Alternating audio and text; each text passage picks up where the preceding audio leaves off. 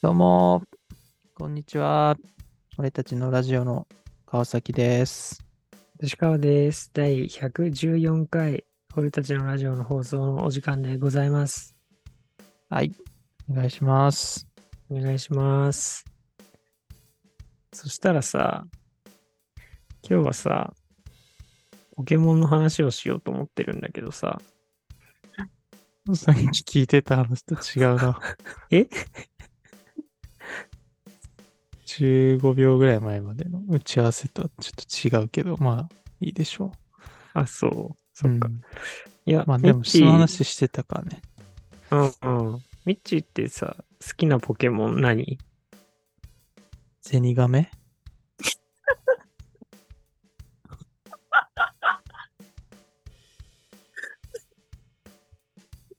え？ゼニガメかな？なんか、今、笑ったの理由二つあって、うん。一つ目は、なんか、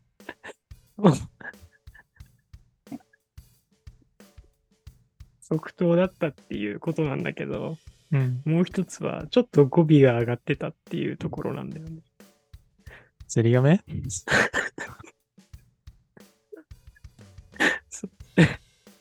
な、何をおな悪じみ人にしようのみたいな。ゼニガメじゃないかな、やっぱり。みんなもそうってこと？まあ、ゼニガメの人多いんじゃないやっぱり。一番、やっぱ、あの三人の中だとやっぱり、圧倒的に人気、人気ポケモンじゃない？そうなの？可愛いから。うん、可愛いし、なんか、水ポケモンってなんかこう、あのーどっちにも強そうじゃん。どっちにも？いや、なんか、なんか、まあ、ポケモンの世界上さ、うん。なんか水は草に弱いみたいになってるけどさ、うんうん。水の方が強いだろっていうイメージ。ああ、火にも草にも本当は水は強いってこと？そうそうそう。なんか、その最初にポケモン買って、もらって始めた時に、うん。その、まあそのなんかじゃんけん的なさ、あの、うんうん3匹がこうんう、弱点と強みをこう持ってるっていうのはなんかうん。分かったんだけど、うん。でも水ってどっちにも負けてなくね？みたいな、ああ。確かに。印象を 最初に。うん抱いたうんまあ、そういうことかな、理由としては。うんああ、じゃあ強いからっていうのもあるんだ。まあ強そうん。う。で、カメックスも、が一番強そう。カメックスになるっていうああ。のも、まあ、理由。そっか。ね。ええあ、まあ、そうか。えーというわけで、えー第114回、俺たちのラジオいかがだったでしょうか？何がというわけで。終わ、終わりしかも。いや、なんか終わ、りですか？まあね、ちょっとポケモン新作発売っていうのをさ、ネットで見てさ、ちょっと、ポケモンやなんだっけ？りたいなっていう、マリーゴールドアントワネットみたいな。なんだっけ？なんていうやつだっけ？スカーレットと、ああ、そうか。えっ、と、なんだっけな。スカーレットは、なんか、すごいな、前だなと思ったんだけど、もう片方がわかんない。バイオレット、バイオレット、ベル、ベルモット、スカーレット、スカーレットっていう朝ドラなかったっけ？あ、合ってたわ。スカーレット・バイオレットで合ってたわ。それカーネーションか。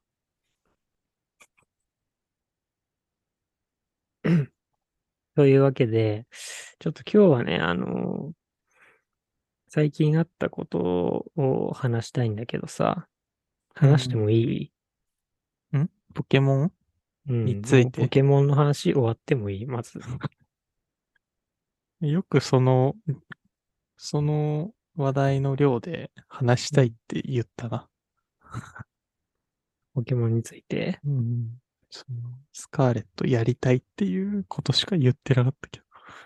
いや、でもミッチーの好きなポケモンは気になってたから。ああ、そういうこと。うん。よかった、じゃあ。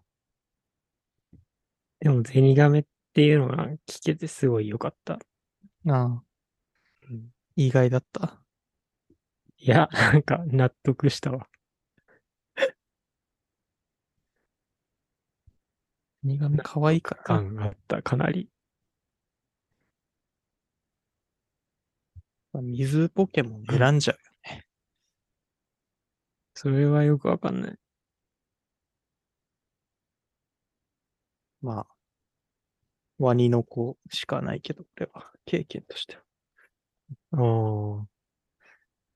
そっか。もういい？ポケモンの話。うん、いいよ。やめよってことで、あの、そう、最近ね、う。うん。これ今日話したいなと思ったのが、いやー、この人信用できるなーって思う瞬間について喋りたいんですよ。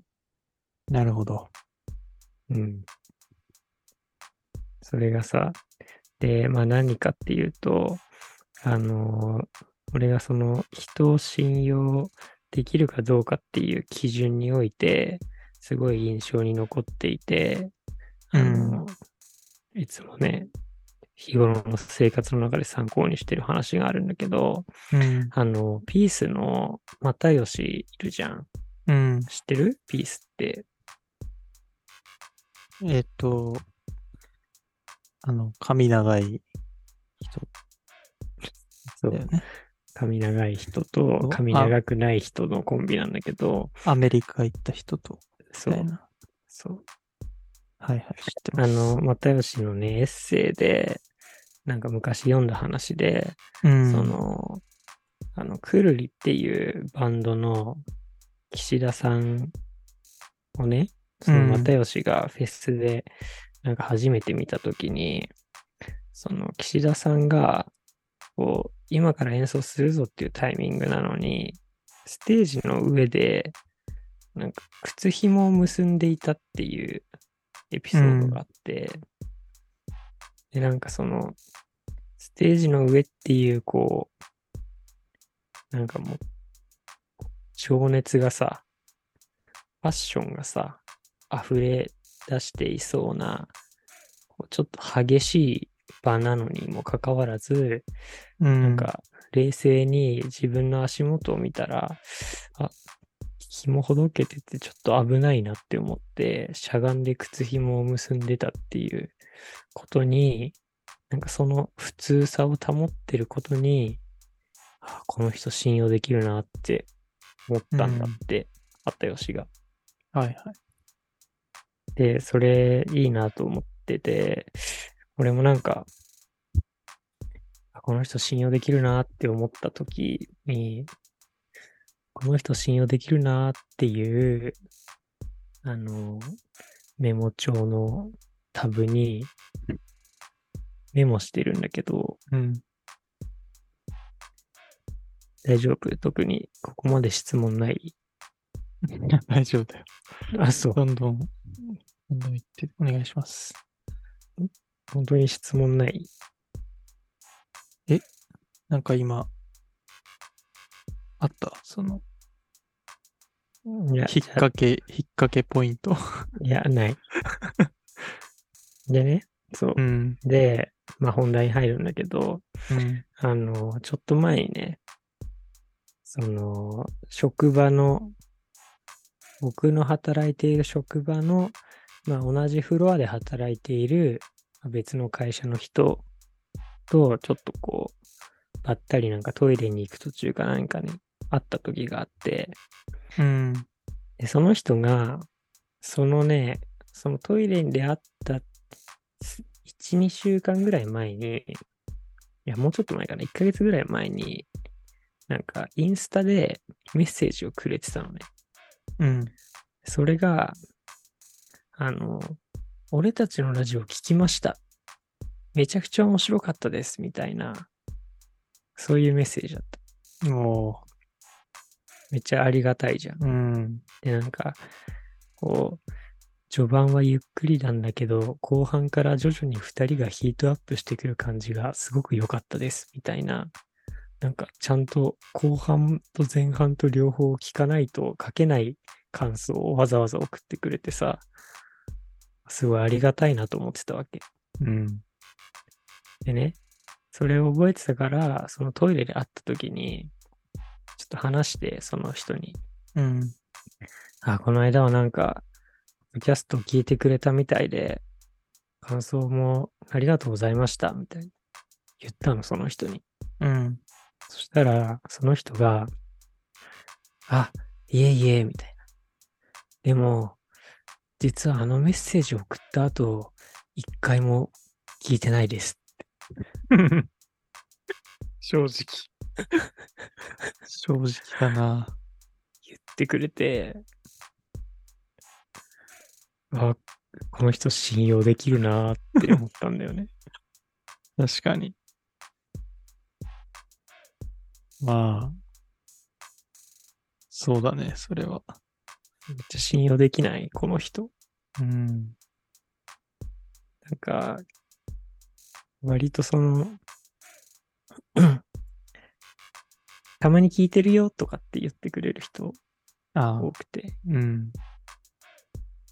多分本当にたまに聞いてくれてる人もいれば、なんかあんまり内容に関する話をさ、したときにさ、こう、たまにと言言っておけばさ、その回は聞いてないっていうことでさ、誰も傷つかないで話を進められるじゃん。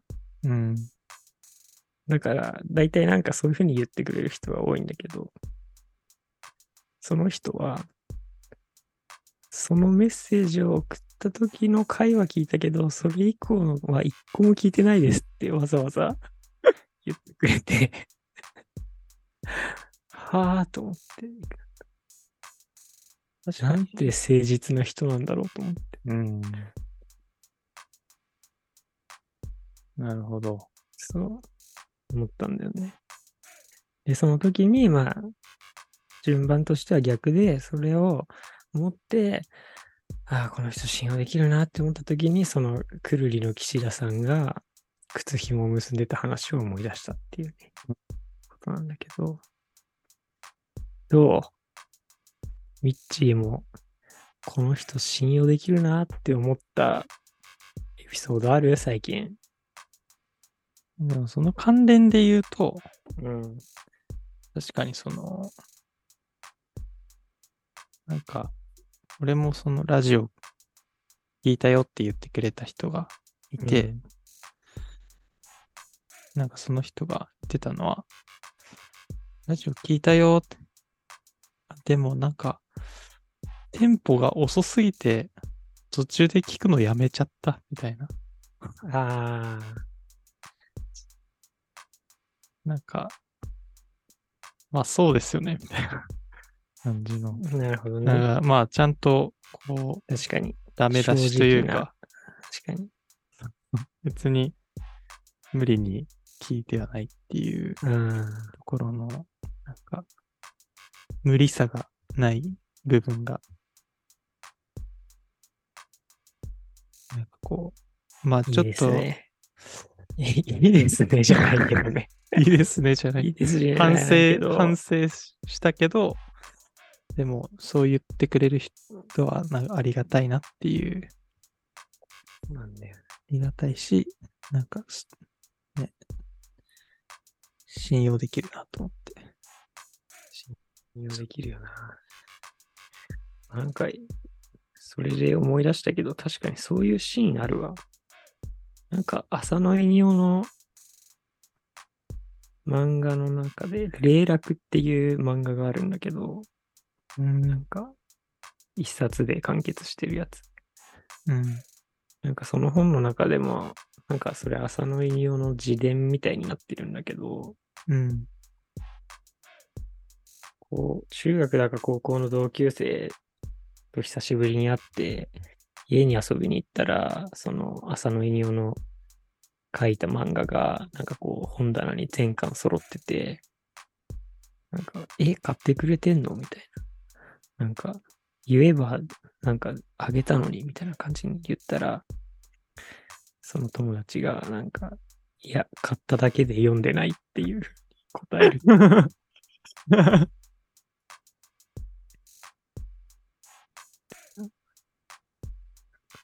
なるほど。読んでないのか。別に一個も読んでないってこと？いや、わかんない。そんな、そこに関するやりとりはそんな長くないのがいいんだけど、なるほどね。買っただけだ読んでねえよ、みたいな感じにちょっと言って、なんか、でもそれでもちょっと嬉しいみたいな、うん。そういうシーン。いやー、なんか、いいなよくねえんだけどさ、なんていうか、よくよくないんだだけど。。よくないいんだけど、いいっていう、ジレンマ。確かに、何なんだろうね。そう、だから、その人、だからマジで、全然その人のことは俺も普通に、ね、す好きっていうか、なんか、いい人だなって思ってるっていう話なんだけど。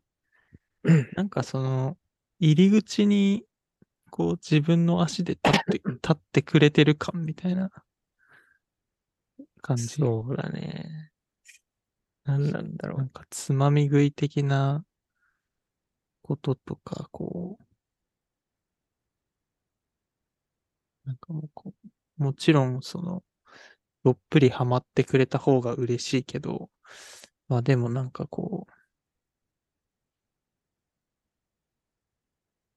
その、んなんかなんだろうじ自分で、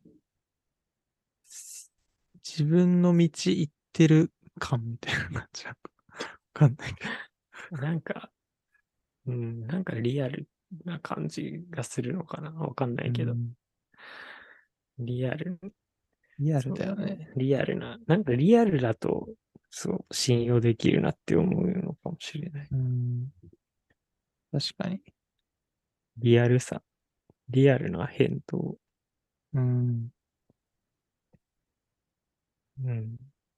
ちょっと話変わるんだけど、あとその俺ちょっとこのシリーズさ、メモってるからさ、信用できるなって思った瞬間シリーズ。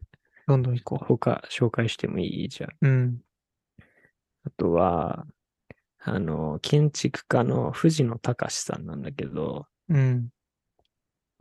その、僕、大学3年ぐらいの時に、その藤野さんの、藤野隆さんっていう、まあ、建築家の人が群馬におりまして、その人の生き物建築者っていう、あの、設計事務所にイン、あ、でもインターンした時じゃなくて、授業の時に聞いたのかな？ちょっと、授業の時に聞いたのかもしれない。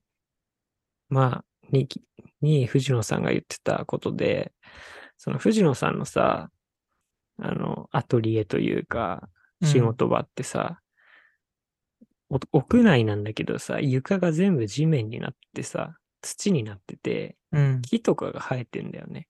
うん。ちょっと、まあ、もし知らない方はちょっと生き物建築者って調べて、天神山のアトリエって調べていただけると、あの、あるんですけど、で、まあ、ぶっ飛んでるじゃん、その、建物の中なのにさ、コンクリートの建物の中なのにさ、床がさ、全部土でさ、そこに木植えちゃってるみたいなのってさ、うん。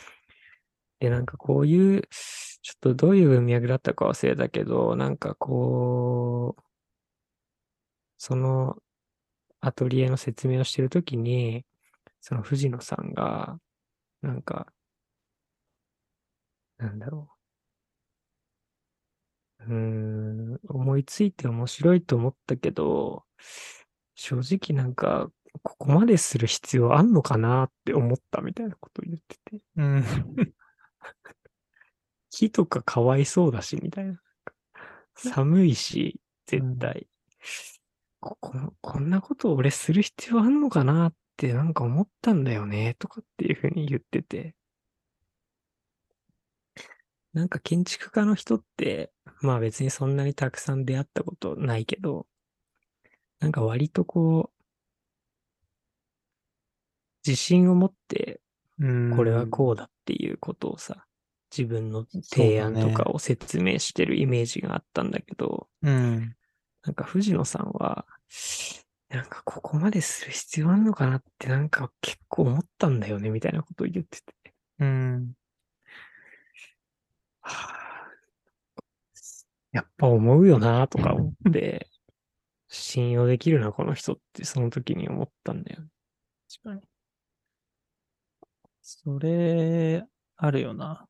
でもあの、武田さん？武田清明さんっていう建築家の人のはいはいはい事。務所が、あの、結構話題になって、この、え、なんだっけ、鶴岡邸か。なんか庭を縦に積んで、こう、く、部屋があって、こう、分厚いスラブが、断面が、アーチがいっぱいこそうそうう、そうそう、並んだような断面になってる。木がめっちゃ植わってて、うん。で、屋上めっちゃ木植わってるみたいな。うん。で、なんかそれの話を聞かせてもらったときに、なんか同じようなこと言ってて、うん。なんかその、その事務所の前が結構、あの、大きい公園になってて、湖、湖というか池とかもあるうん、森、森みたいな公園なんだけど、うん、なんかこんなにもう自然あんのに、なんでわざわざこんな、なんか、建物の中に 植物植えるとかいう、なんか、めっちゃ植物かわいそうじゃねえか、みたいなことを、うん、なんか悩んでたみたいなことをあ言ってて、あ、でもなんかそれが、あ、こん、あ、それめっちゃいい、そういうふうに思ってめっちゃいいなと思ったんだけど、ーで、なんかまあその、なんか、なんでそれをやるに至ったかっていうのは、なんか、まああの、えっ、と、まあ本を、ある本を読んで、えっ、と、なんていう本だっけな。えっ、と、あ自然という幻想っていう本の中に、うん。なんかもう、なんかこう、本当にナチュラルな自然っていうのはもう存在しないから、ああ。その、なんかもう人間が作る環境もなんか自然の一部なんだみたいなことが、まあその本のうん。趣旨なんだけど、なんか。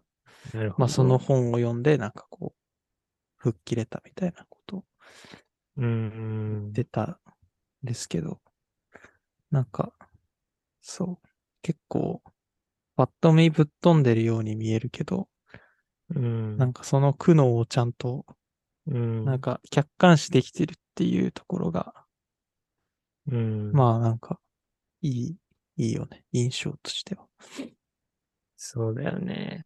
なんか、まあ、思っててほしいみたいなところはあるよね、やっぱり。うん。そういう過激なことをする人がさ、なんか心の底からなんか、それが正解だと思っているのではないということにほっとするというか、うん。まあ、心の底から信じてる人もいると思うけど、確かに。なんか、迷いある人の方がさ、うん。信用できるとき そうそうそう。そうなんだよね。なん、か答え持ちすぎてる人ちょっと不安になるんだよ。わかるわ。言い切りす、言い切っちゃいすぎる人とかねそう、そうそ不安になるよね。なんで、なんで、その、数十年の短い人生で、そのなんか、この新しい出来事に対して、そんな言い切れんのみたいな、さ、うん。結構それができないんだよ。言い切りができなくて。俺はね。迷っ、そうだね。迷っている人。迷ってることをでも、迷ってるっていうことを言えるっていう人、確かにすごい安心する感じあるな。それで言うと。うん。それはなんかあるかもしれないな。いいな。ちょっと、なんかそういう感じで。ない俺な。俺一個さ、あの、一個前のパターン。しん、あえっと、何？一個前なんだっけ？一個前のパターンって一何個前のパターンなんだったっけ？信用できる人。ポッドキャストあれ以来聞いてないんですよ、あのやそうつ。的なうん。文脈のやつで、うん。一個思ったやつがあって、あの、インド行った時のさ、うん。あ僕らの2016年ぐらいに二人でインドに2週間ぐらい行ったんですけど、そう。レコーディングしにね。ビートルズじゃんそう、インドで出会った、あの、ババさんって言ったじゃん。あの、ああ、いたね。髪の毛がレインボーの。はいはいはい。そのまあ、で、髪が、髪の毛の色がレインボーのおじいちゃんうん。出会ったんですけど、そのおじいちゃん、ババさんがさ、世界3周ぐらいしててさ、うん。もうインド来るのなんか、もう何、何回目かわかんないみたいなうん。感じで言ってたじゃん。うん。で、なんか、その、まあなんかその経験がもうなんか割と信、なんか 信用できる感じあるけど、うん。で、なんか、その、インドで、あの、俺らがし質問で、なんか、インドって、こう、一番好きな食べ物うん。何ですかみたいな話したときに、うん。か、あの、もう、インドでは、カレーとかはもう食えなくて、うん。チャイしか飲んでない っていう話したじああ、言ってたっけちょっと覚えてねえわ。カレーとかもう食えない。カレーなんて食べれないって言ってて。あんなもん食べれる、食べられたもんじゃないっていう話をさ、ババさんずっとしてて。もうチャイ、チャイしか飲めないって確かに。インドにさ、そんなにずっと滞在してんのに、うん。カレー大っ嫌いで、チャイしか飲んでないっていう話をしてて。確かにな。カレーつぶりたくなったりしそうなもんだけどね。そうそうあそうんなにいたらね。うん。めっちゃこの、ここのカレー屋がうまいとかさ、確かに言いたくなるよねそういう。ことをさ、言い、言えそうだけどさ、うん。全然そんな情報聞き出せなくてさうん。コルカタのチャイが一番うまいっていう。あ、あれ、ババさんに聞いたんだっけ？あの、コールカタのチャイあれの店。違うか。いや、わ違かんない。うか。覚えてないわ。でもそうだった気がしてきた。うんでもそのチャイ、チャイとそのミネラルウォーターしか 体に取り入れてないっていう、ね、話してて。それがすごい印象に残ってんだよね。確かにな。そうだよな。うん。確かになんか、あの、男性は、見た目も変だし、なんか、キャラクターも変だし、正直かなり怪しいおじさんだったけど、なんか信用できる感じはしたもんね。うん。なんかシャワーとか借りたもんな。パパさんの部屋の。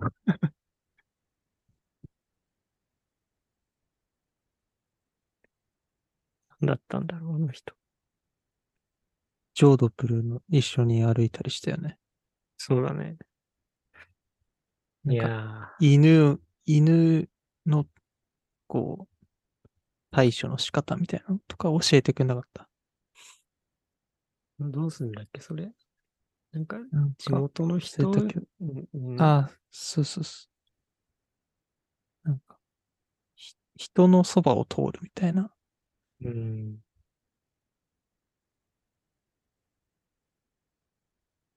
そうだね。犬のそばを通るときも、犬と自分との間に地元民を挟むみたいな、なんかそういうのってような気がする。信用できるなぁ。ちょっと、集めたいな。なんかもうちょっとある気がするなこの人信用できるなっていう瞬間。うん。そうね。正正直さみたいなのが一個うん。テーマ、テーマというか、キーワード。そうだね。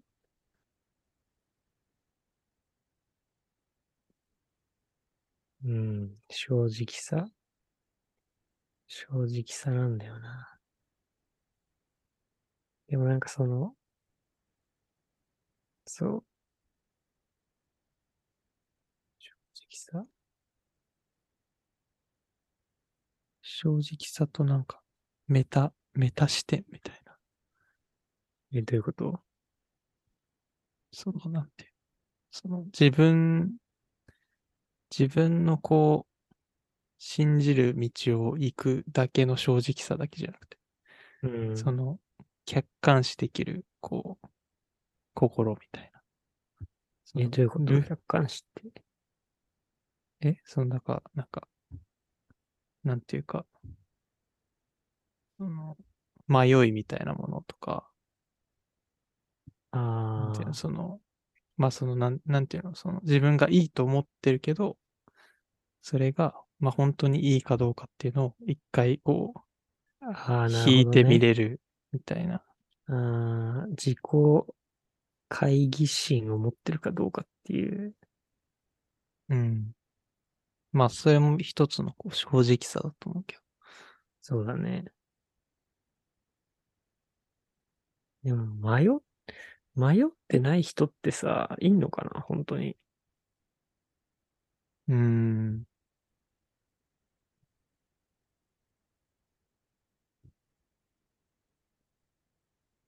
迷ってるけど、表現しないだけってこと、そうそうそう。まあそれはあるかもね。迷いを表現するなっていうしつけを受けて生きてきたのかもしれないです。スパルタ的な。そうだよね。ルフィに憧れてるとか。ルフィね。ルフィが迷ってるシーンってあんのかな？ワンピースの中で。ああ。確かに。ルフィ迷わないんじゃない？ルフィって迷ったことないのかな？なさそう。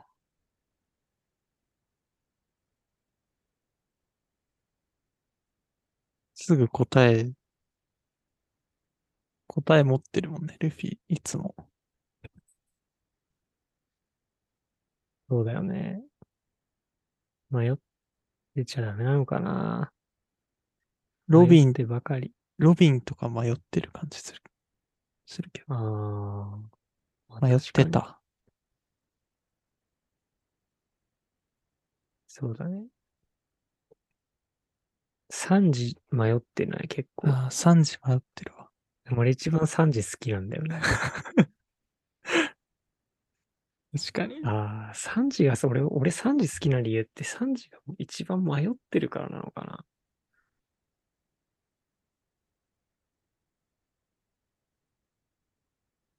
3時って結構葛藤してるんだよね、いろいろ。うん。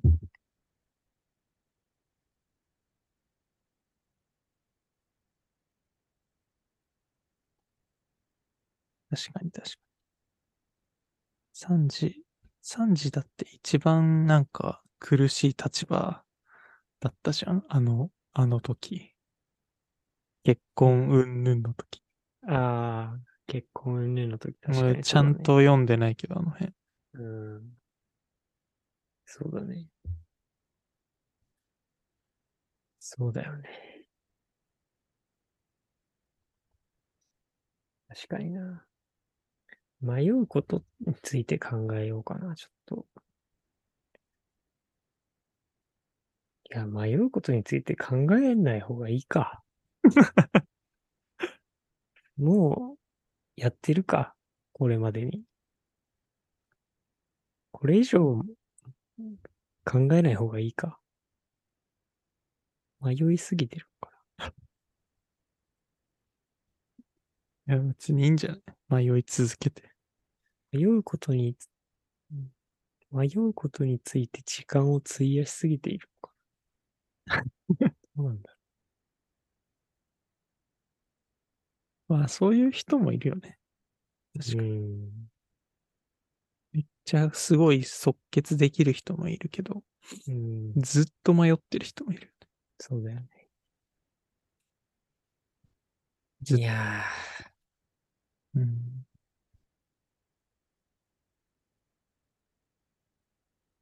そうだね。うん。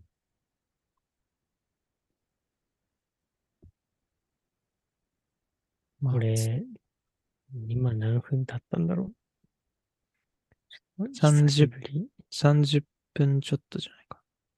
久しぶりすぎて。そっか。なんか俺信用できるなっていうののエピソードもう一個実はメモってるのがあって。はい。でもなんかね、これちょっとね、今言った二つとはちょっと違うので、違います。最初に言っておくけど。違います。うん。違うんだけど、思いついたのが、あの、稲田くんなんだけど、あの、僧侶の？そうそうそう、僧侶の稲田くん。僕のその会社で、まあ、一瞬、一瞬というか、まあ一時期同僚というか、うん。同じ会社に勤めていた稲田くんっていうあの僧侶、面白僧侶ライターみたいな人がいるんですけど、その稲田くんと僕がまあ仕事で初めて二人で会った時に、確か新橋の喫茶店かなんかで打ち合わせをしたんだけど、うん。なんか、その後に、なんだっけな？あ、違う。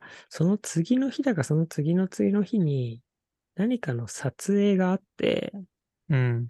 で、その衣装用のズボンを買いに、その打ち合わせの後、俺ユニクロに行く予定にしてたのね。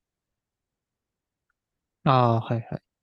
その、稲田くんと、まあ、その仕事の打ち合わせをします。で、終わったらユニクロに行くっていう風に自分では予定を立ててたのね。うん。で、打ち合わせまあ終わって、で、あれ？この後、あの、吉川くんどうすんの？みたいな感じを聞かれて、ちょっと僕、あの、必要なものあるんでユニクロ行くんですよね？みたいな感じに言ったら、その稲田くんも、あ、そうなんだ、俺もちょうどユニクロ行こうと思ってたんだよねみたいな感じに言って、あ、そうなんですか？って言って、まあじゃあ、一緒に行こうかって言って、なんか一緒に行ったんだよね。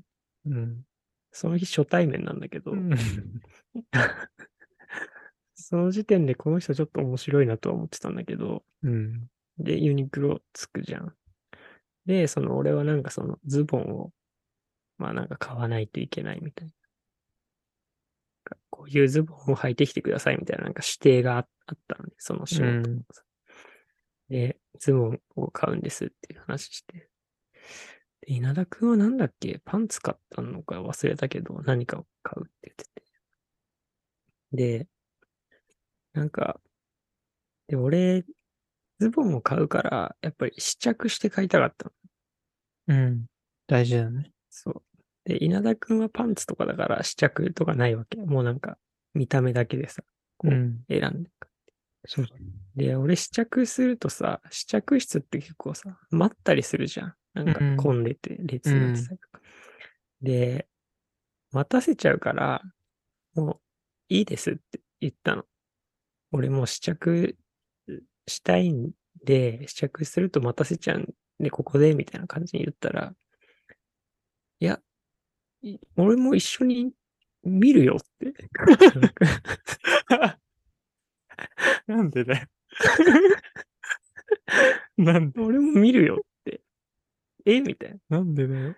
なんか、試着は絶対した方がいい。まず。稲田くんもそう思う。吉川くんは試着をした方がいいし、で試着するんだったら、鏡で自分で見るだけじゃなくて、せっかく俺がいるん、俺って稲田くんがいるんだから、その鏡で見るだけじゃなくて、稲田くんも試着した俺を見て、どっちがいいかみたいなのをうん。俺がチェックできるから、俺も一緒に待つっていうふうに 言ってくれて。うんなぜなら、その方がいいのだからって。強引。強引な理論だけど。そう。ズボンを買うことに関しては、確かにね。一第三者の目線が三者が見た方がいいに決まってるんだから、いいよ、俺一緒に行くからって 言って、なんか、そんな人いるって思って。まだ会ってから1時間ぐらいしか経ってないのに、俺のズボンどっちのサイズがちょうどいいかを見てくれるって言ってるから、じゃあお願いしますって言って、一緒に並んで待って、で、試着してさ、で、あ、で、あ履きましたって言ってさ、カーテン開けたらさ、稲田くんが外で待っててさ、うんうんうん、みたいな。これでも良さそう、みたいな。え、もう一個の方履きますね、とかって言ってさ、あ、2着あるんだね。そう。なるほど。サイズチェックしようとしてうん。る。で、閉めてさ、で、履き替えてまた見してさ、うんうんうん。いや、でもなんかさっきの方がいいかもな、みたいな。こっちだとちょっと、吉川くん細いからなんかちょっと太すぎるかもな、みたいな。うん。感じに言って、ありがとうございますとかって言って。うん。ズボン買ったのね。うん。その時になんか、この人信用できるなって思ったんだよ。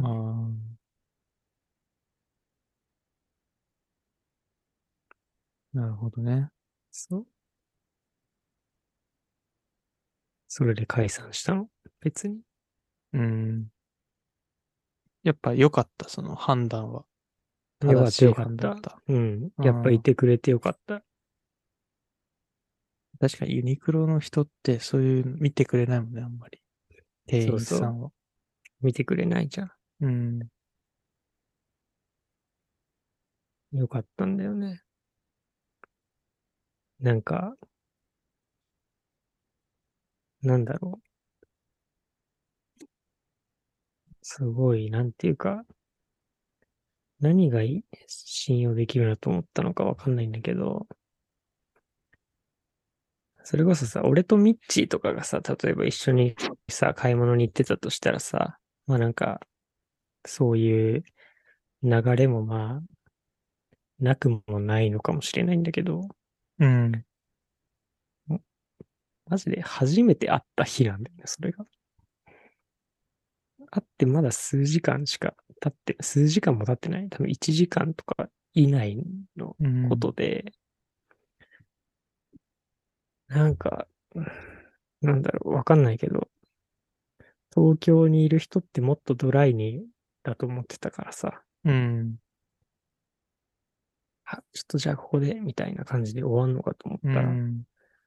なんか、その、俺が言ったズボンを買うっていうことになんか、までちゃんと参加して、せっかく一緒に来たのだからって言って、なんか時間を共に過ごしてくれたっていうことにすごい感動した覚えがあるんだよね。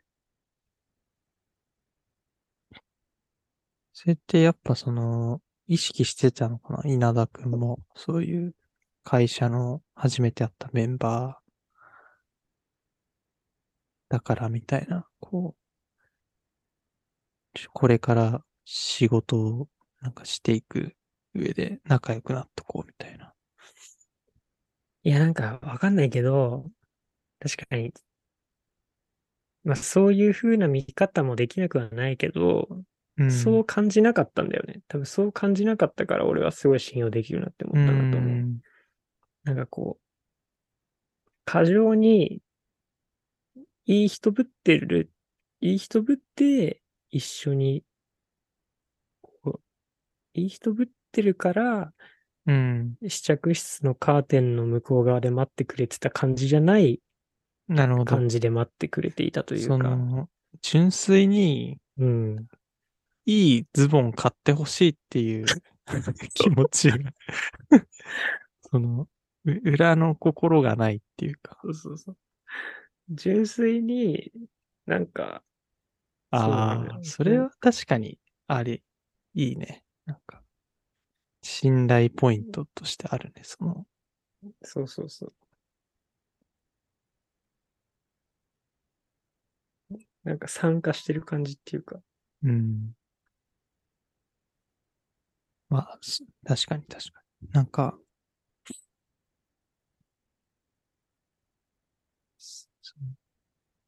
なんか利害関係とかじゃないっていう、一う切。ん。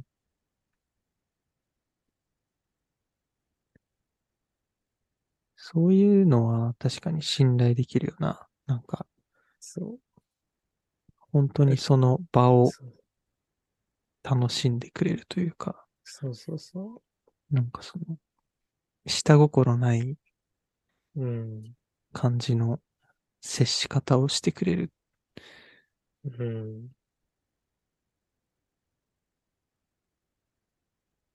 好奇心。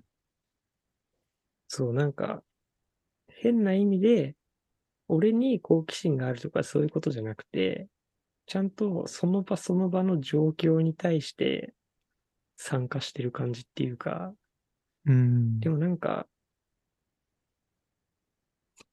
でも意見がある感じっていうのも良かったのかもしれない。なんか、その、俺は帰っていいいいですみたいな感じに言ったのに、いやなんか、見た方がいいでしょみたいな。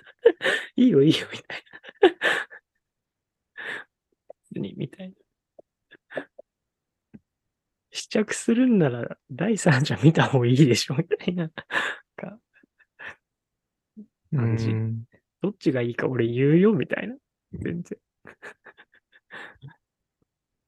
なるほど。そういう参加する感じっていうか、うん。言わないといけないじゃん。なんかその、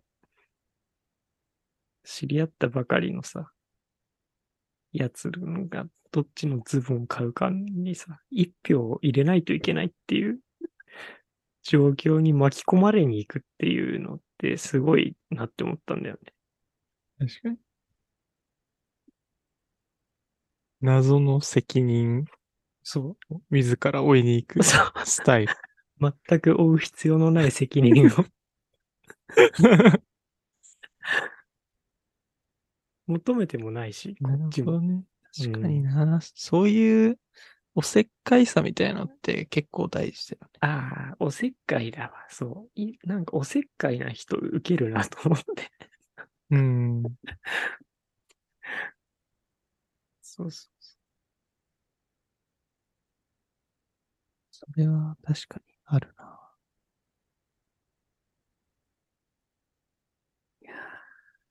面白かったな。マジであの人。マジでなんだった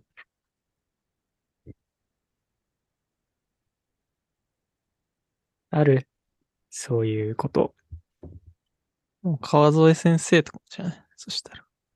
ああ、まあ確かにね。かつてラジオに出演してくれたそうだね。川添義行先生も、この大学生の確かに。遊びにねえ。わざわざ電話でラジオ出演してくれるっていうね。だよね。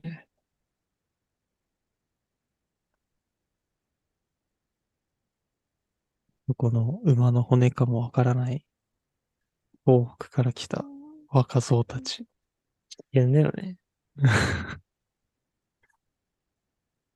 今だ黒騎士になりかねないもんね。だってなんか、今だったのか何日か後にはなんか、捕ま、逮捕されてたりとかしてもおかしくないぐらいの感じだったよね。ないやまあ、何の影響力もないラジオだったかうん。そうだね。なんか、何なんだろうな。その感じ。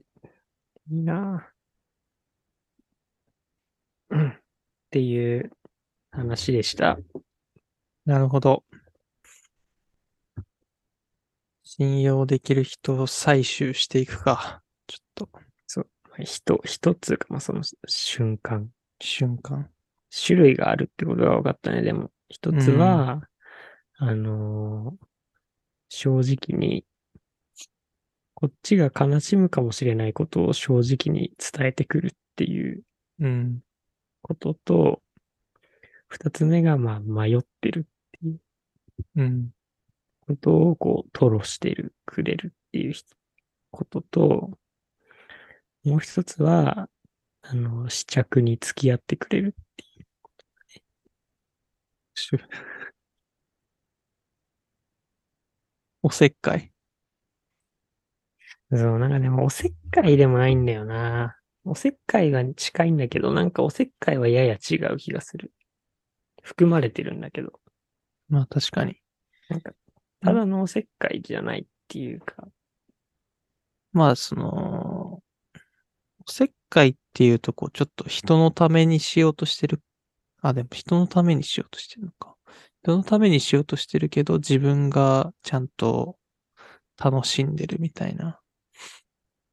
うん人のためにしようとしてるっていうか、なんて言うんだろうね。でもなんかその状況に参加してるっていう感じかな。うん。今のイメージ的には。なんか結構ね、俺、宗太郎もその感じあると思うんだよね。ああ。宗太郎も割となんか、結構、どんな場所で誰と一緒にいてもなんか、これはこの方がいいんじゃないみたいなことを、意見を言えるみたいな、なんか参加する感じ。なるほど。そういうことか。そう。なんかそういう感じに近いっていうか、かすごいなって思っちゃうんだよね。俺とかさ、割と冷徹な人間だからさ。まあどっちでもいいかみたいに思ってたりとかうん。すること結構あるんだけど。そういうところでなんか、確かに。俺もそう、そっちかもな。そうそう。いうか、まあなんかそういうひ人多いと思うんだよね。別に。うん。なんだけど、ちゃんとなんか自分はこう、こうがいいんじゃないみたいなことをね言うみたいうんな。。そこに、それがなんか合ってるとか間違ってるとかは置いといて、そこに存在することでしょう、背負える責任を負っていくみたいなことをなんかうん。信用できるなっていう感じがある人だなって思ってる。うん。ああ。うん。まあでも、ブックカバーをさ、してる人間としてない人間だったら、してない人間の方が信用できるよね。まあね。ちょっとそれ、その説も怪しくはなってきてるけど。何いや、そのブックカバーを、うん。その、つけてる人のうん。意見をちゃんとうん。聞いてみたい気持ちある。そでの普通に本を保護するためだと思うけど。いや、そう、本を、なんかその、本を保護したい気持ちのさ、うん。がどこから来るのかっていう。ああ。どこから来るのか？本を保護したいのと本をその、見られたくないみたいなのをさ、この二つの感情がこううんあるわけじゃん、その中には。まあ、見られたくないが何パーセントかあるかもしれないよね。そうそうそう。確かに。まあ、そういう考え方もある、あるよなって思って、その、どっちが信頼できるとかっていうのは、ちょっと言い切れないなっていう。そっかった。まともなこと言ったね。なんだよ、まともなこと言わなくて、ミッチいや、正直に、正直に言いました。そっか。うん。信頼を得ようと思って。それが見えると、信用できないくなっちゃうから難しいよね。信頼得ようと思って行動しちゃうとね、うん。信頼を得られなくなっちゃうからこの。人信用絵に来てるなーって思うと冷めるよね。むずいなー信用得てー。それはそれで正直でいいよね。うん。信用得、みんなから愛されたい。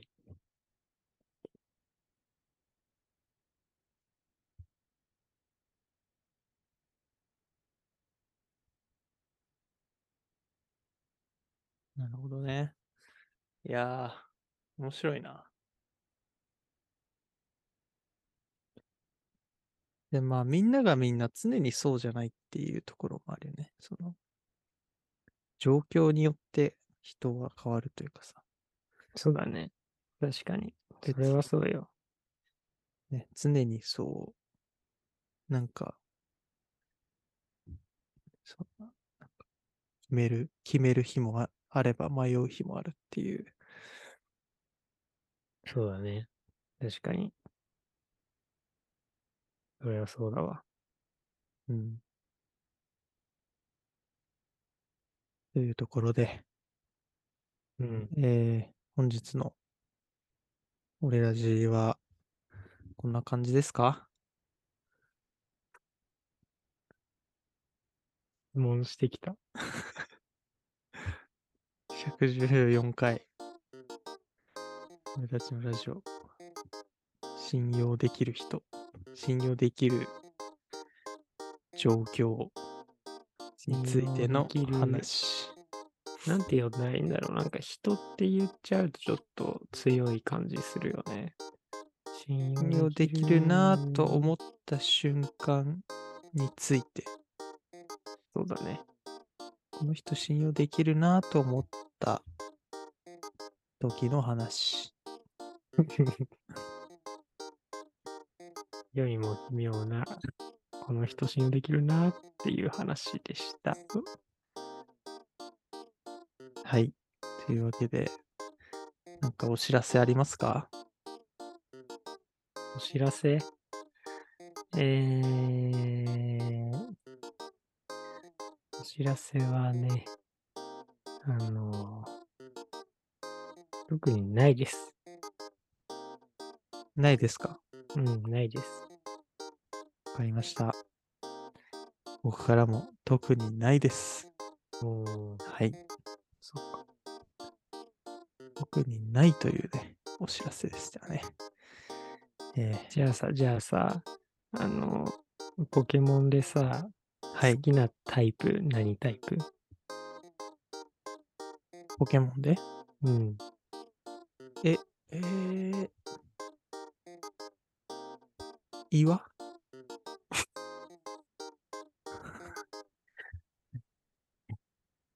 え、水じゃないの？あの、まあ、火、水、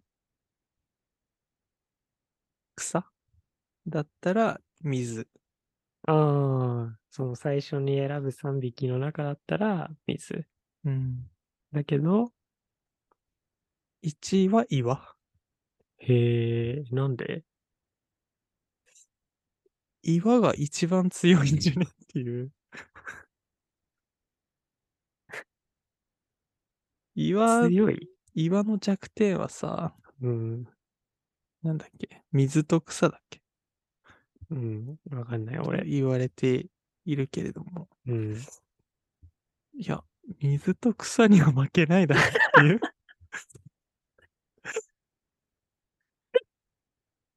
ね、そういうあの、感覚不的思にね、議がね。そうう。ん。感覚的な話ね。うん。そのゲームの中のルールはそうなってるけど実際ね。実際、うん。岩一番強いんじゃないかっていう、うん。その、印象として。確かに。うん。まあ、そういうね、ところで好きです。岩が。岩ありがと。うございました。ありがとうございました。はい。吉川次回。吉川君はいいですか？タイプ言わなくて。僕はないんで。ないんだ。ない。ないこと多いな、あのーさっきから。俺は、そう、俺ね、その、ポケモンっていう、こう、ポケモンはすくすごい好きなんだけど、ポケモンっていう概念は、概念。ポケモンっていう概念は好きなの？そう、ポケモンっていう概念も好きだし、キャラクターとかもすごい好きなんだけど、その、なんか、タイプの相性、どっちがどっちに強いみたいなのが、うーん。全然覚えられなくて、ああ。確かにわかるわ。全く覚えらんないの、俺。本当にわかんない。だから、何が何に強いみたいな。でもさすがに火は水に弱いとかわかるじゃん。そう、そこしかわかんない。火、水、なんか、草、確かに、ノーマルとか格闘とかもわかんないよね。そう、全然わかんない。だからさっきの岩が、岩が草と水に弱いみたいなのも、なんか水に弱いはギリわかるけど、なんか草とかは本当になんか、マジでわからない。わからないっていうのはなんか理解できないっていう意味じゃなくて、覚えることができない。うん。なんか、エスパーとか、うん。エスパーとかなんか全部に強いと思ってる。岩じゃん、それ。俺で言う岩。そう。なんかさ、俺それ、なんか今終わりそうな流れだったのに新しい話始めちゃうけど、え、覚えれた？その子供の頃やってた時。あ、まあ、やってた時のその、うんやっぱ151匹時代ぐらいは、なんか、そんなに種類なかったから覚えてたと思う。ああ、そうやっぱその技を繰り出す時にさ、めっちゃ大事やん。だって、うんうんうん、勝てないじゃん。そのうん。だから、めっちゃ分かってたけど、うん。最近のポケモンやった時に、その、タイプ多すぎるのと、ああ、あともうなんか、変なこと考えちゃって、その、なんなんなんかこう、今みたいなさ、えルギアの岩太ももがエロいなみたいなこと。いやいや、そういうことじゃない。それは稲田くんね。んその、いや、なんかそう、さっき言ったような、い岩、岩の方が強いだろうみたいな、その自分の意見みたいなのが出てきちゃってるからさ。もうなんか、こんがらがってくる。の意自分の意見疑っちゃダメなんだよね、そこ。そう。そのルーちゃうからル決められてるのにさ、うん。やっぱ自分のその29年間の経験みたいなものがさ、邪魔をするっていう。そこのね、記憶、記憶に対する邪魔をするっていうのがあるんで、ちょっと厳しかったですね。そうなんだ。そっか。俺は、なんかね、覚え、な、なんでなんだろうね。なん、なんでかわかんないけどね、俺、それ、覚えられなくて、全く。どうしても。そのうんタイプ、どっちがどっちに違うみたいな。なんかそれもある気がするんだよね、俺。ポケモンあんまり、なんかハマらなかったというか。あ、ハマらなかったんだ。じゃあ、あんまやってないってこと？まあ、できないんかそんな。ひ一通り、その、なんていうか、あの、なんて言うんでしたっけ。全クリ？ポケモンマスター、ああ、ポケモンマスターじゃなのい、視点倒すの、の後にさ、あの、ああ、ライバル。幼馴染がさ、うん出てくるじゃん。うん。幼馴染が出てきてさ、戦ってさ、勝つっていうところまでは、なんか、なんとなく、でもそれもなんとなくよ。本当にそのなんとなく、電気は水に強いとか、もうなんか5、6種類の一番わかりやすいところの知識だけで全部やってた。なるほど。じゃあ途中のなんか、あの、うんエスパー系出してくるやつとか、ちょっとうん手強かったってことが。そうだからそういうのはもうめっちゃレベルを上げて、レベル差で倒してた。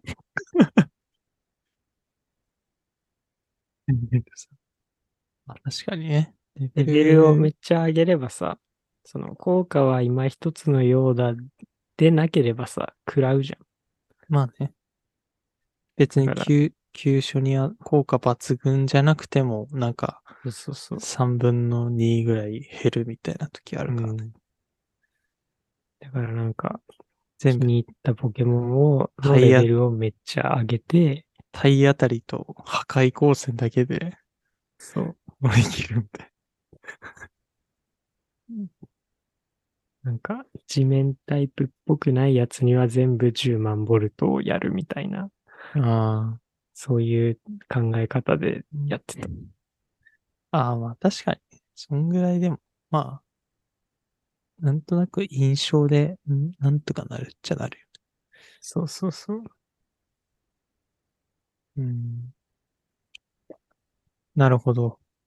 うん。じゃあ今、もっとむず複雑になってるから結構難しいね、じゃあ。覚えらんないかもな。やりたいけどね。その、キャラはさ、好きなんだよね。可愛いから。うん見てたいんだけど、ポケモンはすごい。普通にだから俺、大学の時さ、ポケセンとか行ってさ、うん。なんか、見てたもん。ぬいぐるみとか可愛いから。買えよ。え？買えよ。み、見てるだけじゃなくて。買うほどではなかっ見る場所じゃないの、あれ。売ってるんじゃないですか。俺あんまポケセン行ったことないんだけそうなんだ。ど。うん。エマ的な、エマではないから。ぐエマは書くものだから。エマ見るもんじエマは書くもの。ポケモンは見るもの。そうなんだよね。難しいよな、あれ。あれ、でも全部分かってる人とかいんの？あの表頭に入ってる人いんの？島田くんとか分かってんじ え、俺らしか分かんない名前出すなよ。ポケモンで世界5位ぐらいになったという言われている。僕らの同期の島田くんね。しかも別になってないらしいしね。なんでそれ？どっから、どう情報がリークされたの？ミッチーでしょ？言い出したの。いや、俺じゃないよ。俺だって聞いたんだ。マジで？うん誰、誰かがそれ、なんか言ってるだけで、実際は別にそこまでじゃないらしい。なんだそれ。俺らのうちで世界5位らしいってことになってたけど、別にそんな世界ランクとかそん、そこまでではないらあ、しい。違うんだ。うん。うん。なるほど。ちょっと残念だな、それ。かわいそう。伝言ゲームで、こう、膨らんでいっちゃったんだ。えーというわけで、第114回俺たちのラジオいかがだったでしょうか？えー今日はね、まあ、そういった形で、まあ、あらゆる、えー形のいろんな情報を、あの、すごく凝縮した形でね、あの皆さんに届けられたかなっていうふうに思っているっていうことをね、あの、ちょっとね、心の奥、そこにえーしまっておけたらなっていうふうに思ってます。どう編集されたという想定だったのめちゃくちゃ短くなってるのか。まあね、いろいろありますけれどもね、世の中。はい。えー、というわけで、じゃあ、終わりましょう。お疲れ様でした。お疲れ様でした。ありがとうございます。また来週。また来週。さよなら。